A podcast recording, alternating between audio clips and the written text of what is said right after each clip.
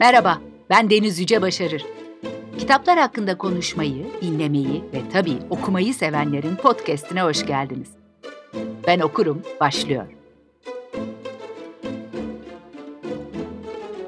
Küçüklüğünden beri her çocuk gibi tren maketlerinin hastasıydı. Ama onu gerçekten cezbeden, özenle yapılmış lokomotif ve vagonlar olmadığı gibi karmaşık bir şekilde birbirini keserek uzanan raylar ya da zarafet ürünü ışıklı paneller hiç değildi.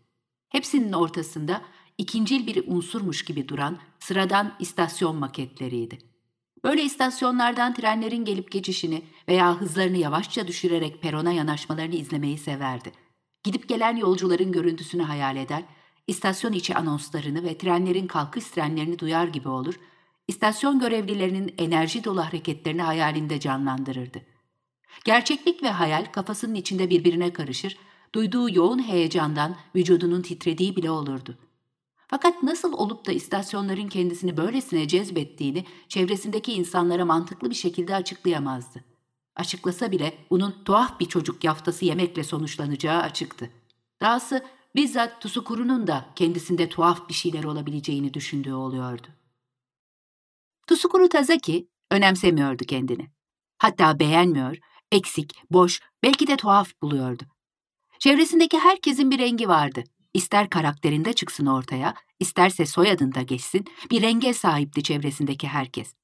Herkes derken onun için önemli olan, ona hassas ve güvenilir bir denge sağlayan beş kişilik arkadaş grubundakilerden söz ediyoruz. Çünkü o dört kişi önemliydi bu hayatta onun için. Kızılla mavi erkeklerin adında geçiyordu, akla kara ise kızların. Ve öyle sesleniliyordu onlara, renkleriyle. Üstelik onların kişiliği de daha canlı, daha belirgin, daha renkliydi Tusukuru'ya sorarsanız.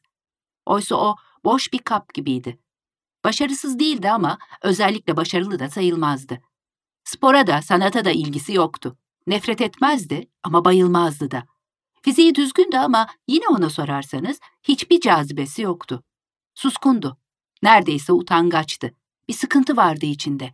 Kendine dair, kendiyle ilgili. Renksiz Tusukuru Tazaki'nin haç yılları bu gencin o kendini çok güvende hissettiği arkadaş grubundan aniden ve hiçbir sebep gösterilmeden ihraç edilmesi etrafında dönüyor. Tusukuru Tazaki, diğerlerinin aksine doğduğu büyüdüğü Nagoya şehrinden ayrılıp Tokyo'da mühendislik okumaya başladığında önceleri tatillerde de olsa süren arkadaşlıkları bir gelişinde aniden kesiliveriyor. Biz artık seninle görüşmek istemiyoruz diyorlar ona. Tusukuru da sorgulamıyor bu kararı ama ölmek isteyecek kadar etkileniyor bu vazgeçişten. Sonra toparlıyor kendini. Mühendislik eğitimini tamamlıyor, çocukluğundan beri tutkusu olan istasyonlar mesleği haline geliyor ve yeni bir denge kuruyor hayatla arasında. Yıllar sonra yeni tanıştığı ve ciddi bir ilişki sürdürebileceğine inandığı Sara ona diyor ki, Anılarını ustaca bir yerlere saklasan, iyice derine gömmüş olsan bile o anıları yaratan geçmişi silemezsin. Ve anlıyor Tusukuru. Bir zamanlar sorgulamadığı o gerçek aslında yüreğinde bir sıkıntı, bir kara delik, kocaman bir soru işareti olarak duruyor. Sara'nın da desteğiyle eski arkadaşlarını bulup devre dışı bırakılmasının nedenini araştırmaya karar veriyor. Haruki Murakami'nin en sevdiğim romanlarından biridir Renksiz Tusukuru Tazaki'nin Haç Yılları. Daha büyük, daha gizemli, daha çok sevilen romanları var elbette Murakami'nin. Ama ben bir ergenlik hikayesi olarak da okuduğum bu romanını hep biraz daha naif, biraz daha sıcak bulmuşumdur diğerlerinden. Yanlış anlaşılmasın, popüler romanlarını sevmiyor değilim. Onunla aramızdaki ilişki o daha Türkiye'de bu kadar tanınmazken başladı. Zaman içinde o da ben de değiştik. Biraz yaşlandık, olgunlaştık, örselendik belki de. O üretti, ben okudum, yayınladım. Ve bunları hep severek, heyecanlanarak yaptım. Ben seviyorum Murakami'yi. Ama bir de aşık olanlar var ona. Tutkunları var. Hem de ne tutkun. Ben okurum da bir Murakami romanını konu etmek kaçınılmazdı benim için. Kiminle konuşayım sorusunun cevabıysa çok net ve kesin. Çünkü mizaç itibariyle zaten bayağı coşkulu biri olan sevgili arkadaşım Sevinç Erbulak, Murakami'ye duyduğu aşkı da öyle cümbüşlü yaşıyor ki etkisi altına girmemek mümkün değil. Haruki Murakami aşkın nasıl başladı? Önce bir onu anlat bakalım Sevinç. Hocam en zor sorudan girmek ama böyle birdenbire en zor sorudan girmek. Bunu düşünmem lazım. Buldum Allah Allah şükürler olsun buldum. Yani benim okuma keyfimde çok teşekkürü borç bildiğim bir arkadaşım var. O bana imkansızın şarkısını hediye etti. Ben de o güne kadar bana yolladığı her şeyin ben de bana hissettirdiği referanstan ötürü o sırada okuduğum kitabı yarım bırakıp başladım ve başladım. o zamanlar Murakami'nin bu kadar çok kitabı çevrilmemişti bu arada. Biliyorsun çok iyi. İmkansızın şarkısını okudum. Hiç duymadığım bir yazardı. Zaten biliyorsun ismi tekerleme gibi yani o sırada iyice öyleydi. Ve tek kitabı vardı. Hani kim bu hemen e, sende bende öyle oluyor ya yani bir, bir yazarın tanıştığımız kitabıyla onun üzerinden eğer o bize kanat taktırmışsa uçuş devam etsin istiyoruz ya başka kitaplarını almak için hemen işte ya kitapçıya gittim hatırlamıyorum. Çok geç, gerçek çok geçmiş zaman ya İbo'ya gittim ve henüz başka bir kitap olmadığını öğrenip ülkede popüler de değildi Deniz. Çok iyi hatırlarsın. E, kütüphanede şey olarak da evi de süslüyor şu anda Murakami kitapları biliyorsun. Alınıyor ve işte rafa konuyor. Onun için de alınıyor artık. Öyle de bir yazar oldu. Hani Yaşar Kemal gibi mutlaka kitabını koymak lazım kütüphaneye diyor e, insanlara birileri üzerinden. Şu an çok popüler. Hatta bir sürü henüz okumamış arkadaşım benim aşkım olduğunu bildikleri için Murakami'nin sırf bu popülerlik kültüründen ötürü bunu pek çok sanat eserine de uygularız ya şey de yapanlar oluyor Murakami'ye bu anlamda. Ay sen de yani senin bu Murakami diyenler de olmuyor değil. Bence aşkımızı kıskanıyorlar. Sevincin Murakami'ye duyduğu tutku aslında dünyanın dört bir köşesinde milyonlarca okur tarafından da paylaşılıyor. Tamam kabul, kimse bu kadar çılgınca aşık olmuyordur belki yazara ama bayağı hayranı var bizim Murakami'nin. Ülkesi Japonya'da olduğu kadar Amerika, İngiltere gibi yayıncılık açısından köklü geleneklere sahip ülkelerde de çok seviliyor. Örneğin 2014 yılında Renksiz Tsukuru Tazaki'nin Haç Yılları İngiltere'de satışa çıkarken bazı kitap evleri romana bir an önce kavuşmak isteyen okurlar için geceden açmıştı kapılarını. Bazıları da sabah erkenden. Hatta gelen müşterilerine şampanya ikram edenler, canlı caz müziği konseri verenler, bu lansmanı bir partiyle kutlayanlar bile vardı. Kitabın kapak görseli projeksiyonla Royal Opera House ve Tate Modern Müzesi'nin binalarına yansıtılmış, Patti Smith, New York Times'ta romanla ilgili yazdığı yazıda Murakami'nin okurları tarafından böylesine coşkuyla ve sabırsızlıkla beklenmesini bir Beatles ya da Bob Dylan planı beklemekle karşılaştırmıştı. Murakami elbette bu ünü ve ilgiyi bir gecede kazanmadı. 1949 yılında Kyoto'da doğan yazar klasik drama eğitimi aldı. Daha mezun olmadan evlendi. Eşiyle birlikte çeşitli işlerde çalışıp biraz sermaye topladı ve caz plaklarının çalındığı, kahve, içki ve yemek servis edilen tam gönlüne göre bir bar açtı. Müzik onu mutlu ediyordu çünkü. 1978 yılında güzel bir Nisan günü gittiği bir beyzbol maçında neredeyse bir vahiy gibi indi ona roman yazma fikri. Murakami o anı Mesleğim Yazarlık adlı kitabında şöyle anlatıyor. Gökyüzünden bir şey pırıl pırıl parlayarak düşmüş ben de onu iki elimle güzelce tutmuşum gibi bir histi. O şey nasıl olmuştu da tam benim avucumun içine düşmüştü nedenini bilmiyordum. Ne o zaman biliyordum bunu ne de şimdi biliyorum. Ve yazmaya koyuldu. Ama bitmiş halini okuduğunda ilk romanı onu hayal kırıklığına uğrattı. Yılmadı ve farklı bir yöntem denemeye karar verdi. Önce daktiloyla İngilizce yazdı, sonra Japonca'ya serbest bir çeviri yaptı. Kendini sınırlamak iyi gelmişti ona. Ne de olsa İngilizce'de, Japonca'da olduğu kadar yetkin değildi. Dağılmak, söz oyunlarına kendini kaptırmak riski yoktu ve bu bir sınırdı. İşe yarayan bir sınır. İlk romanı Rüzgar'ın şarkısını dinle işte böyle ortaya çıktı. Biraz el yordamıyla, sezgisel bir kalem oynatışla, müziğe duyduğu sevginin yönlendirdiği bir ritim yakalama çabasıyla. O sıralarda 30 yaşına girmek üzereydi. Murakami'nin yazar olma hikayesini biraz uzun anlattım farkındayım ama bu başlangıç hikayesinde de onun romanlarından izler görüyorum ben. O ben roman yazabilirim fikrinin ilk ortaya çıkışında bile bir gizem, masalsı bir yan, gerçek mi değil mi belli olmayan sınırda bir hal var sanki. Düşünürken sınırları ihlal ediyor, yazarken onları başka bir biçimde tekrar koyuyor gibi. E, Murakami'nin romanlarında bir paralel evren vardır hep ya da böyle bir evren olasılığı. Hı-hı. Nasıl buluyorsun bu gerçek üstünün kıyısında yaşama halini? Sanıyorum Deniz, ben de öyleli biri olduğum için yani ben de böyle paralel evrenlere inanıyorum. Paralel evrenler bir kutsal kitap olsa o dine ben inanırım. Yani öyle inanıyorum. Onun için e, hani Murakami'nin paralel evrenleri çok ilgimi çekiyor. Onun yazarken ki çok klasik bir yani trik kullanıyor. Bunu çok iyi anlayacaksın sen de. Yani bir dakika şimdi bu oldu mu olmadı mı? Bir dakika. Bu karakterin bir e, düşü yoksa bu hakikaten oldu ve sonra mı ortaya çıkacak falan gibi daha çok ziyadesiyle duygularımızla ama böyle onun içinde aklımızla da çok iyi bir anlamda, oyunbaz bir anlamda oynadığı için ben onun gerçeküstü evrenine bayağı kapılıyorum. Bayağı. Yani oraya dalıyorum, orayı tercih ediyorum okurken.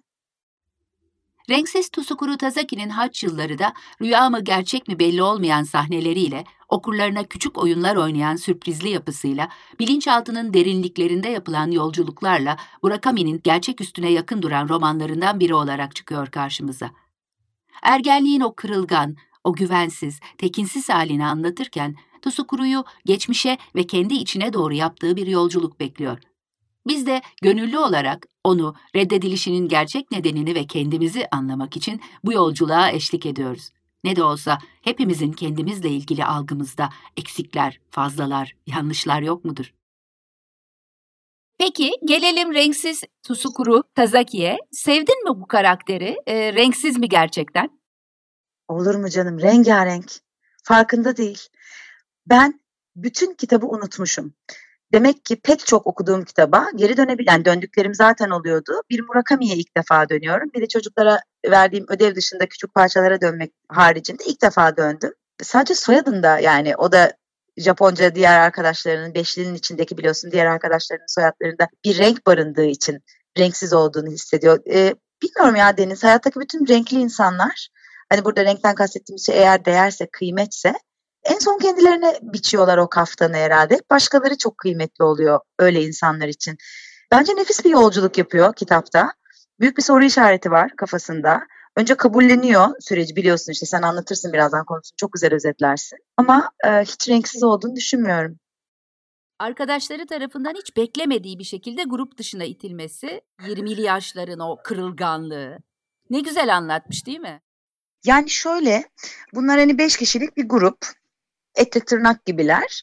Hani o e, dört yapraklı yoncayı bir yaprak fazlayla bu şekilde aşıyorlar. Yani belki de doğaya aykırılar ve bir nedenle hani insanların illüzyonunu bozmayalım bir nedenle bir tanesi dışında kalıyor grubun dışına atılıyor ve biz kitap boyunca o dışına atıldığı sebebin bir iftira mı ya da ya da yoksa bir gerçek mi olduğu üzerinden ilerliyoruz.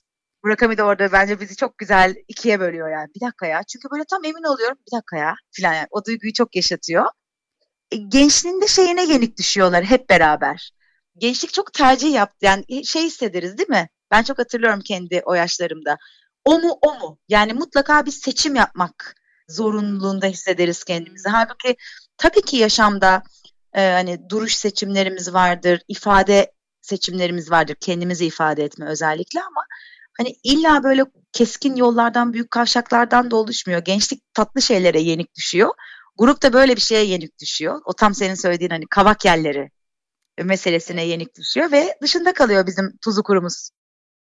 Oysa ki gruplarını e, daha sonra konuşurken uyum içinde hareket eden sınırları belli, samimiyet yüklü bir yer olarak e, adlandırıyor. Gerilim de barındırsa gençlikteki o arkadaşlıklar aslında birçok şeyi belirliyor galiba çok. Kime rastladığımız yani rastlantı tanrısaldır der annem. Ben çok severim annemin o sözünü. Kime denk geleceğin, aşık olacağın yani ilk aşkından tut ilk en yakın arkadaşın, ilk kankan, kankin şimdi ne diyorlarsa buddy hani o da değişiyor o tanımlar ama her şekilde çok belirleyici oluyor. Yani üzüm gibi dostluklar. Gerçekten dönüşmeye başlıyorsun. Rengin değişiyor yani. Ben sana bir üç, üç satırlık bir şey ben biraz böyle sayfa notları almıştım. Tam bunun tam yeri, tam yerine rast geldi. Şöyle bir şey oldu bak. 269. sayfam bu benim. Aşkım yazmışım yanına. Daha önceki okumanda yazmışım ama. Yani e, tuzu kurumuzu e, şeyden atmasalardı gruptan her şey çok farklı olabilirdi falan üzerine bir hesaplaşıyor ya dört e, üç arkadaşıyla da neden beni e, attınız grubun dışına diye böyle bir yolculuğa çıkıyor. Hani bilmeyenler için söylüyorum, bilmeyecek olan çok pişman oluyorlar karşılıklı. Hani kim bilir ne olurduk, kim bilir nerede olurduk. Hani şu an olduğumuz yerlerde olmazdık üzerine bir konuşma yapıyorlar. Şöyle diyor bak Murakami. Uzun soluklu bakacak olursak o gün yanlış hüküm vermiş, yanlış hareket etmiş olsak bile, olaylar başka türlü gelişmiş olsa bile sonuçta yine tam da şu an olduğumuz yerde bulurduk kendimizi. Yani bana öyle geliyor diyor. İşte o an Tsukuru nihayet her şeyi kabullenmeyi başarabildi. Tsukuru Tazaki ruhunun derinliklerinde anlayabiliyordu artık. İnsanların yürekleri arasındaki bağ yalnızca uyum üzerinden oluşmuyordu. Aksine bir aradan diğerine daha derin bağlar oluşuyordu. Acı acıyla, kırılganlık kırılganlıkla yürekleri birbirine bağlıyordu. Elemli çığlıklar olmadan suskunluk, kan toprağa akmadan affediş, insanın içini lime lime eden kayıplardan geçmeden kabulleniş mümkün değildi. İşte bu gerçek uyumun kökünde var olan şeydi. Haruki Murakami'ye ülkesinde ün kazandıran roman, 1987 yılında yayınlanan, ismini bir Beatles şarkısından alan Norwegian Wood, Türkçedeki ismiyle İmkansızın şarkısıdır. Roman, Japonya'da 2 milyona yakın bir satış rakamına ulaşınca Batı'nın da ilgisini çeker. Murakami daha önce Raymond Carver'ın eserlerini İngilizceden Japonca'ya çevirdiği için Amerika'nın önemli edebiyat ajansları ve yayın evleri tarafından tanınmaktadır. Böylece New Yorker dergisinin övgü dolu yazılarının da yardımıyla dünya çapında bir edebiyat fenomeni doğmuş olur. Müzik hayatında olduğu müddetçe kendini mutlu hissettiğini hep söyleyen yazar, tıpkı İmkansızın şarkısında olduğu gibi bazen romanlarına şarkı isimleri verir. Bazen de bir klasik müzik eserini romanın odağına yerleştirir. Müzik hep oradadır, satırların arasında. Peki romanın odağında bir de Listin Haç Yılları adlı bestesi var. Özellikle de buradaki bir bölüm e, sanırım çevirisi Vatan Hasreti. E, Murakami ve müzik ilişkisi de aslında çok güçlü. Bir şeylere gönderme yapar, bir müzik parçasına gönderme yapar. Ben okurken sözüne ettiği parçaları bulup dinliyorum. E, senin böyle bir şey söz konusu mu? Aşırı söz konusu çünkü muhtemelen ben de onun sayesinde, onun varlığı, onun varlık nedeninden ötürü kendi kitabımda artık aranmayanlar gezegeninde biliyorsun bir hani parça kasta oluşturduk. Okurlardan da öyle geri dönüşler aldım ben. Yani onu yazar tabii Murakami iç, içinde çok gizli yapıyor. Yani karakterleri konuştururken falan falanın çok fazla müzik var dediğin gibi. Özellikle 1284 bir şeyle doludur. Yani bir yandan kitabı okursun bir yandan da biliyorsan bir daha dinlersin bilmiyorsan aa bu nasıl bir parçaymış diye tekrar dinlersin. O gizli yapıyor. Ben bayağı aleni yaptım. Eh. Böyle kulaklık yerleştirerek. Yani resmen demek istedim ki okura bunu burada dinlersen iyi olur. Çünkü bence bu çok güzel bir şarkı. Peki bir de şey soracağım. Bu vatan hasreti meselesini o parçaya çok takıldaki ve durmadan onu dinliyor. Çünkü biraz da e, o arkadaş grubundan bir kızla ilintili olduğu için ve Karakterde de aslında genel olarak hakim olan bir sürgün duygusu, bir özlem duygusu var değil mi? O özlem duygusu bence böyle ikili bir şey galiba. Bir, o işte hayatında yakaladığın ve sonsuza kadar süreceğini zannettiğin ama bir nedenle kesintiye uğrayan dostu ya da dostları özlemedeki özlem duygusu. Yani bu kişiye duyulan bir özlem gibi. Bir yandan da o atmosfere yani kişinin geçmişine hani hiçbir yere kaybolmayan çocukluğuna bütün anımsadıklarıyla yaşadığı şeye özlemi. Bir de tabii şeyde tam senin dediğin vatan hasreti devreye giriyor. Çünkü Tokyo'ya okumaya gidiyor ve e, Nagoya'yı özlüyor. Yani iki değilmiş pardon üçmüş. Yuvayı özlüyor, grubu özlüyor, insan demek istiyorum grup derken ve geçmişi özlüyor yani. Tusukuru sandalyedeki oturuşunu düzeltip buzlu sudan bir yudum içti. Geriye bir tek sessiz bir hüzün kalmıştı. Göğsünün sol tarafında delici bir aletle deşilmiş gibi kesik kesik bir sancı vardı. Delinen yerden kanının ılık ılık aktığını bile hissediyor gibiydi. Evet, muhtemelen kandı bu akan. Böyle bir acıyı uzun zamandır, o dört arkadaşı onu terk ettiğinden beri hiç yaşamamıştı. Gözlerini kapattı, kendini suya bırakır gibi bir süre o acı aleminin içinde yüzdü. Hala acı hissedebiliyor olması iyiydi. Öyle düşünmeye çabaladı. Acı bile hissedemeyecek hale gelmek işte bu feci bir durumdu. Birçok ses birbirine karışmış, kulağının derinliklerinde kesintisiz bir parazite dönüşmüştü. Bu, dipsiz kuyu gibi derin bir sessizlik içinde olmadığın müddetçe duyamayacağın bir sesti. Her insan bu türden kendine özgü bir sesle birlikte yaşar. Fakat gerçekte o sesi duyma şansını çok nadir bulur. Tsukuru Tazaki'nin haç yılları bir keşif yolculuğunu anlatıyor geçmişin sırlarını çözmek, kendine ermek ya da kesin sonuçlara ulaşılmasa da yolun o belirsiz rotasında eriyip gitmek. Murakami duyguları, ortamı, müziği, karakterleri o hep tutturmaya özen gösterdiği ritimle anlatıyor ve okuru da o eriyip gitme haline katıyor. O kadar uzun anlattı ki pek çok şeyi betimleme anlamında atmosfer oluşturmayı yani. Hani bahçeden yürüdüm ve evin kapısından içeri girdim için nasıl bir bahçe, nasıl bir yol, nasıl bir yolculuk, ayağımın altında nasıl otlar, nasıl bir kapı, hangi elimle açtım, elimin şekli ve kapıyı açtım gibi yürüt, e, böyle işledi kitapta. Ve şunu düşündüm, bir dakika dedim ya, yani bir şey okumuyorum ben şu anda. O, o bahçenin taşının üzerinde yürüyorum, o ota basıyorum, kapı bana giderek yaklaşıyor. Karakterin heyecanı varsa ben de onun heyecanıyla birlikte ilerliyorum. Yani müthiş bir atmosfer yaratıyor önce. Sonra da duyguyu resmediyor diye düşünüyorum. Çok duygulu bir adam ya. İnanılmaz duygulu bir adam. Sevincin Murakami aşkı sesine nasıl da yansıyor değil mi? Duygulu evet ama kurgularının çok sağlam bir matematiği var Murakami'nin. Tsukuru Tazaki'nin istasyon tutkusu örneğin. Romanın başından itibaren hep karşımıza çıkıyor ve hayatla ilgili çok güçlü bir metafora ortam hazırlıyor. Bence burada Tazaki'nin, Tsukuru Tazaki'nin e, bir istasyon hayranlığından da bu küçücük söz etsek mi? Çünkü istasyon da aslında bir metafor olarak sonra da karşımıza çıkıyor. Hatırlıyor musun? Of hem de yani hatırlıyor musun ne demek? Yeni kapattım son sayfalarını. Yani uçtum o son sayfalarda. Gidiş gelişi yani neye ihtiyaç var? İletişime. İletişim istasyon metaforu üzerinden ve reel anlamda nasıl işliyor? Trenler sayesinde. Trenler nerede işleyebilir? Raylar. Peki en ihtiyaç duydukları şey ne? İstasyon. Durup kalkması lazım. Bunu ilişkiye yatırdığı sayfalar var ya son 100 sayfa diyebilirim sana. Yani Finlandiya'ya gittikten sonra kitabın hızına da bir şey oluyor. Dilin hızına da bir yani dilin biçemine de bir şey oluyor. Fark etmişsindir. Yaklaşıyoruz biz de giderek karakterle birlikte. Peki ne oldu ya hissimiz? Böyle puzzle'ın parçaları tamamlanmaya başlıyor istasyon ve insan ilişkilerini birbiriyle öpüştürdüğü bölümde aşk hissettim. Aşık olunca kalbimin atışını bilirsin ya hani birine aşık olduğum zamanki gibi attı kalbimin ritmi. Öyle hissettim yani. Böyle tıkır tıkır tıkır tıkır işledim yani. Renksiz Tsukuru Tazaki'nin haç yılları, gençliğin o uçucu sis perdesiyle kaplı gerçekliğine, hayat boyu süren özlemlere, mutlu sona ulaşmayan gizli kalmış aşklara, İçimizdeki o çeşit çeşit kişiliklere, dostluğa, sekse, müziğe ve yola dair naif ama güçlü bir roman. Eğer hiç okumadıysanız Murakami okumaya başlamak için de iyi bir seçim bence.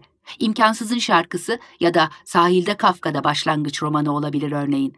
Ama 1Q84'ü ilk roman olarak seçmeyin derim. Gözünüz korkmasın sonra. Ne de olsa 1256 sayfa. Ama güzeldir, değer. Bu arada Haruki Murakami'nin ismi biliyorsunuz her yıl Nobel Edebiyat Ödülü zamanı geldiğinde bahislerde yerini alıyor. Bu yıl kesin diyenler oluyor, yok ya vermezler ona çok popüler diyenler de. Ama ben Sevincin aşkına güveniyorum. Tehditler karşısında komite pes edecektir sonunda. Valla almazsa ben e, neresi basılacak onun araştırmasını yapacağım. Korona günleri bitince e, komiteyi basacağım. Yani ben geçen sene çok inandım büyük bir inanç vardı içimde ve çok bozuldum.